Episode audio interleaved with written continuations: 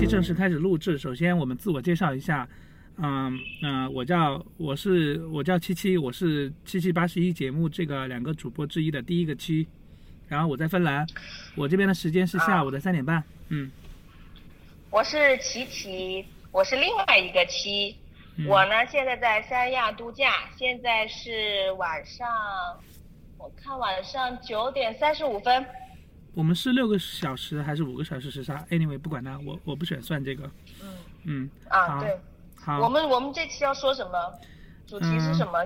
我们这期要聊点什么主题就是随便乱聊吧。我我我觉得今天就先聊康熙吧。康熙是乾隆的那个康熙吗？好像现在说到康熙，大家大家都不会再想想到那个方面了。现在比较一般是指康蔡康永和徐熙娣的《康熙来了》。嗯嗯 OK，他不是散伙了吗？是散伙了，你看了吗？你看今天最后一集吗？我不敢看。对于这种要说再见的情节，我一般不太愿意去面对，因为我觉得这么多年我已经融进去了，我觉得我就是小 S，我没办法跟这个节目说我说再见。Oh my god！比他胖很多。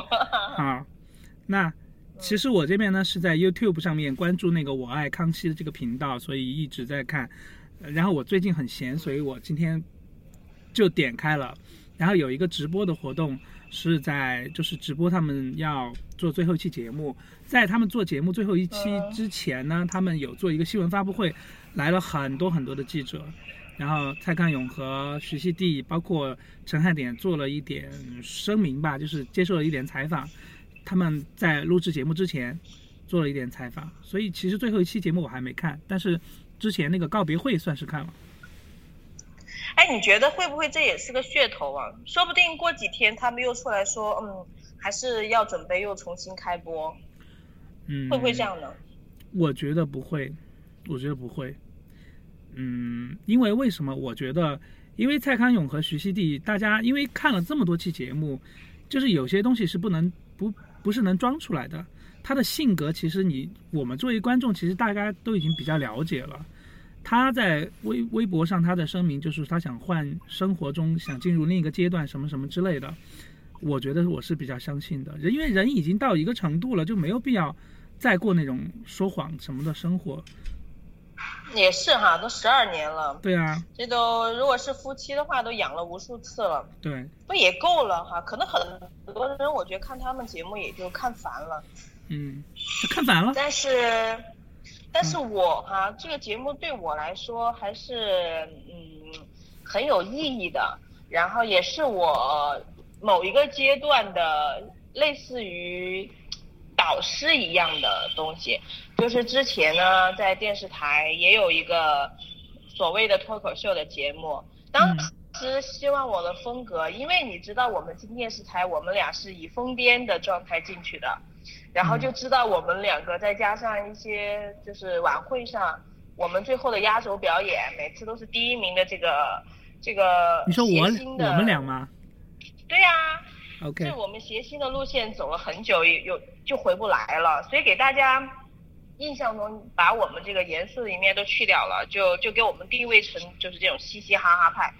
然后那个时候就希望那个我们那个节目能达到这个康熙的效果。当、但是当时你知道是让我跟谁搭档吗？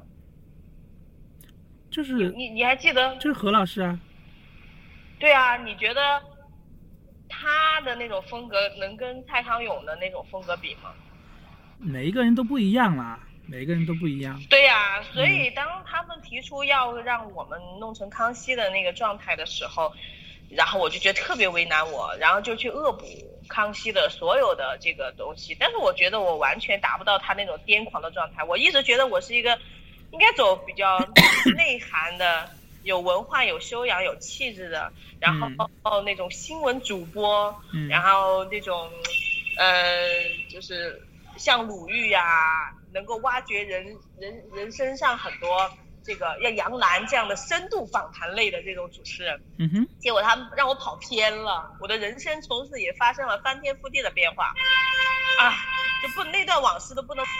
但是我觉得我所以说你曾经模仿模仿过 啊，一直在模仿，嗯从来没有被没没没有超越过，嗯超越不了，那是人家自己的特点。哇，你还有这段经历也还不错，嗯。不过其实你哇你你刚才说那个那个里面有一点，我我觉得我我有一点不同的意见，就是嗯，你说就是康熙来了，就是感觉比较就是比较浅一点，对吧？就是经常就是开一些玩笑什么的。其实我内心觉得他们其实挖的蛮深的，因为你但是他们两个分工不一样，我觉得分分工是另外另分工是另外一回事，因为为什么？嗯。你看到这些来宾啊，我们随便说一个，就像小甜甜吧，对吧？其实这个人他，如果你说一般的访谈，可能就是讲一些他自己的故事啊，什么什么之类的。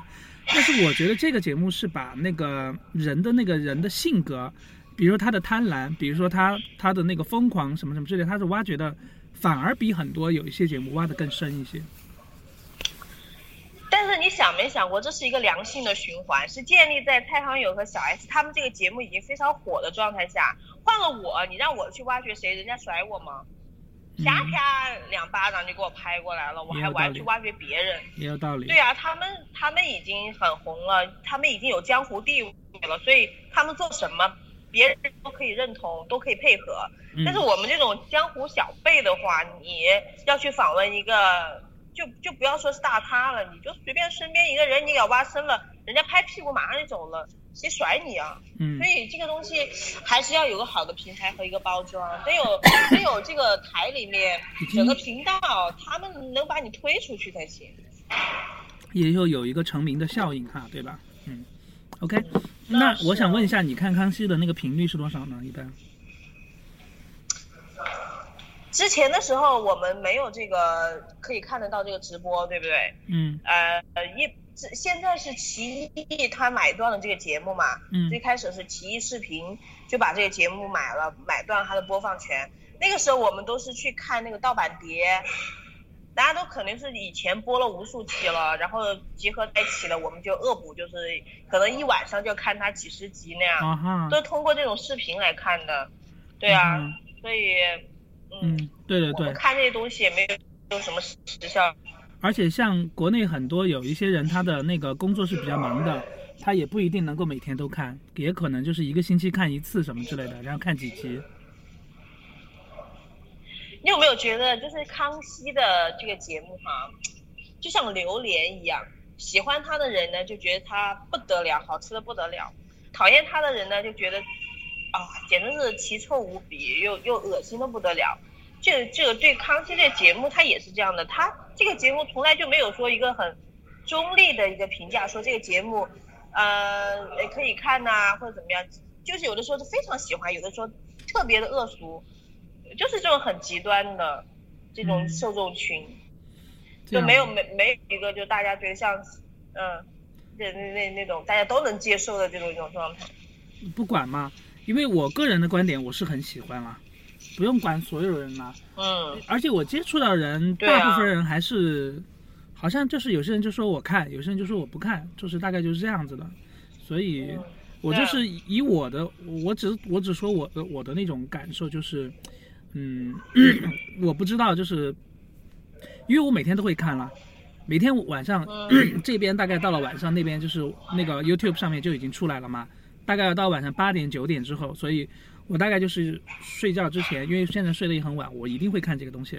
那么，因为从今天开始，我我因为星期五、星期六没有嘛，那么从今今天是星期三，那么星期四的时候就再也没有了，就从星期四之后再也没有了。这种感觉就那以后怎么办呢？其实没有什么办，这个并不是一个，就是人的日子总会过，但是你就会找的，就好像就是说，你听说有一个你的一个朋友，他去了，就好像这种感觉，就他就断了，就这样断了。那么即使这这两个人当然都还在了，但是你就会觉得这个这个你生活中的这个元素它断了，有一点那种感觉。那康熙这个节目对你而言意义在哪里？它的意义，嗯，首先时间上是一个意义，没有什么东西，我觉得很少，除了父母，嗯、能够陪我十二年这种这这么长一个时间，然后然后包括你，我我们是二零零四年认识的，对吧？我们都还没有到十二年，接近十年、十一年的样子，所以其实这种这个时间是一个一个度量，让你觉得蛮长的，很难有人做一件事情会这么长坚持。第二个是康熙，当然它的娱乐功能我们就不说了啊，那它肯定是的，看了就是在笑啊，开心什么的。我还有一点觉得康熙特别有意思的一点，就是他真的给很多人另外一个启示，就是说，嗯，为什么应该是这个样子，不可以是那个样子的呢？就是说，为什么访谈节目要这样子，我们不能那样子？或者为什么说你喜欢一个一个男的，你不能直接冲上去摸他的腹肌，不把你的这个欲望表达出来呢？就是为什么你不可以更直接的，或者是说揭掉那一层皮，或者是按照另一种方式出牌呢？我觉得他给了很多人这样一个一个一个一个一个东西。那你不是那个谢娜？不是称为内地的小 S 吗？你觉得他跟真正的小 S 之间，他们的这种风格啊，或者是他们的这种做节目的这种感觉，你觉得像吗？或者你更喜欢谁呀？我说实话，谢娜的节目我从来不看，那个那个湖南卫视的那个那个什么，我从来都不，我基本上不看湖南卫视。为什么？我是觉得。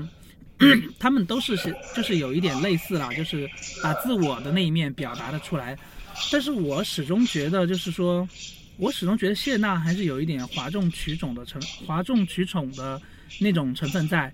我觉得小 S 的那种真真的真的东西会更多一些，虽然他俩有一点撞，但我觉得小小 S 的那个东西更真一些，而且也有可能 有可能他俩都是真，只是我更喜欢小 S 了。那就是你也看过像艾伦秀啊这些比较国外比较有名的这脱口秀哈，你觉得嗯他们有什么不一样呢？说实话，虽然我在现在在国外读书，但是国外的东西我看的很少。其实中国人就是中国语境的东西会更方便接受一些，毕竟不用字幕啊，不用去翻译。艾伦秀这样的，包括一些其他的脱口秀，我看过一点点，但是我很难坚持下去。所以其实我比较难比较，我已经习惯了这种方式了。你说哈，像这个，嗯，艾伦秀啊，或者是像这个康熙来了，他们是一个是国外，一个是嗯台湾地区，他们对于这种节目的包装哈，还有包括主持人的这种包装和运作，整个栏目的运作，我觉得都跟我们内地不太一样。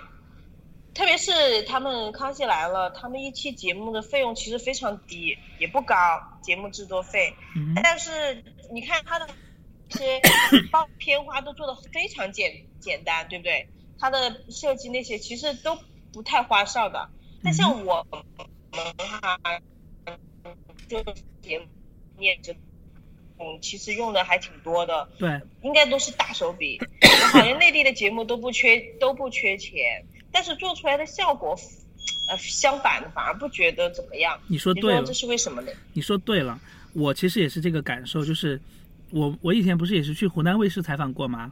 他们那个演播厅比我们成都电视台的演播厅，其实说不定还不不不如我们成都电视台的演播厅呢。但是节目的收视率就会高很多，或者是就会好看很多。然后其实是我觉得是两个商业模式的不一样的地方，就是说。像湖南卫视或者是说康熙这样的地方，他的主持人没有什么束缚，他的节目很活，然后，然后你看他其实有的时候就是靠几个人在那说话，就能够让你觉得很好看。那那，嗯，我我们经常看到那个康熙来了那个录制的那个那个演播室那个地板胶呢，有的都翻起来了，脏脏的、烂烂的，比国内的很多那个演播室差很远嘛。他其实就靠主持人，你看他其实。其实你就看的那个内容，我还是觉得那一点就是说，一个节目或者一个产品，它的核心的因素还是还是里面的演员，是它里面的那个人主持人，知道吗？其次的东西是其次的，但是我觉得国内的很多大家都知道那个文艺节目哈，播宣传的这个平台其实会受到很多的影响，嗯，没有人敢在那个没有人敢在那个节目上去摸腹肌像这样的东西，那么没有人敢去这样表达自我的，或者是他当然。虽然看，当然看起来最开始的也有一点哗众取宠啦，慢慢慢慢，因为它已经红了嘛，慢慢慢慢就会走向比较平时的一些东西。就是，但是我觉得这个他们这个平台是让他们更加轻松的去展示一些东西。嗯，嗯不过我觉得十二年哈，对一个节目来说已经很很久、很很也是很很长的这个生命了。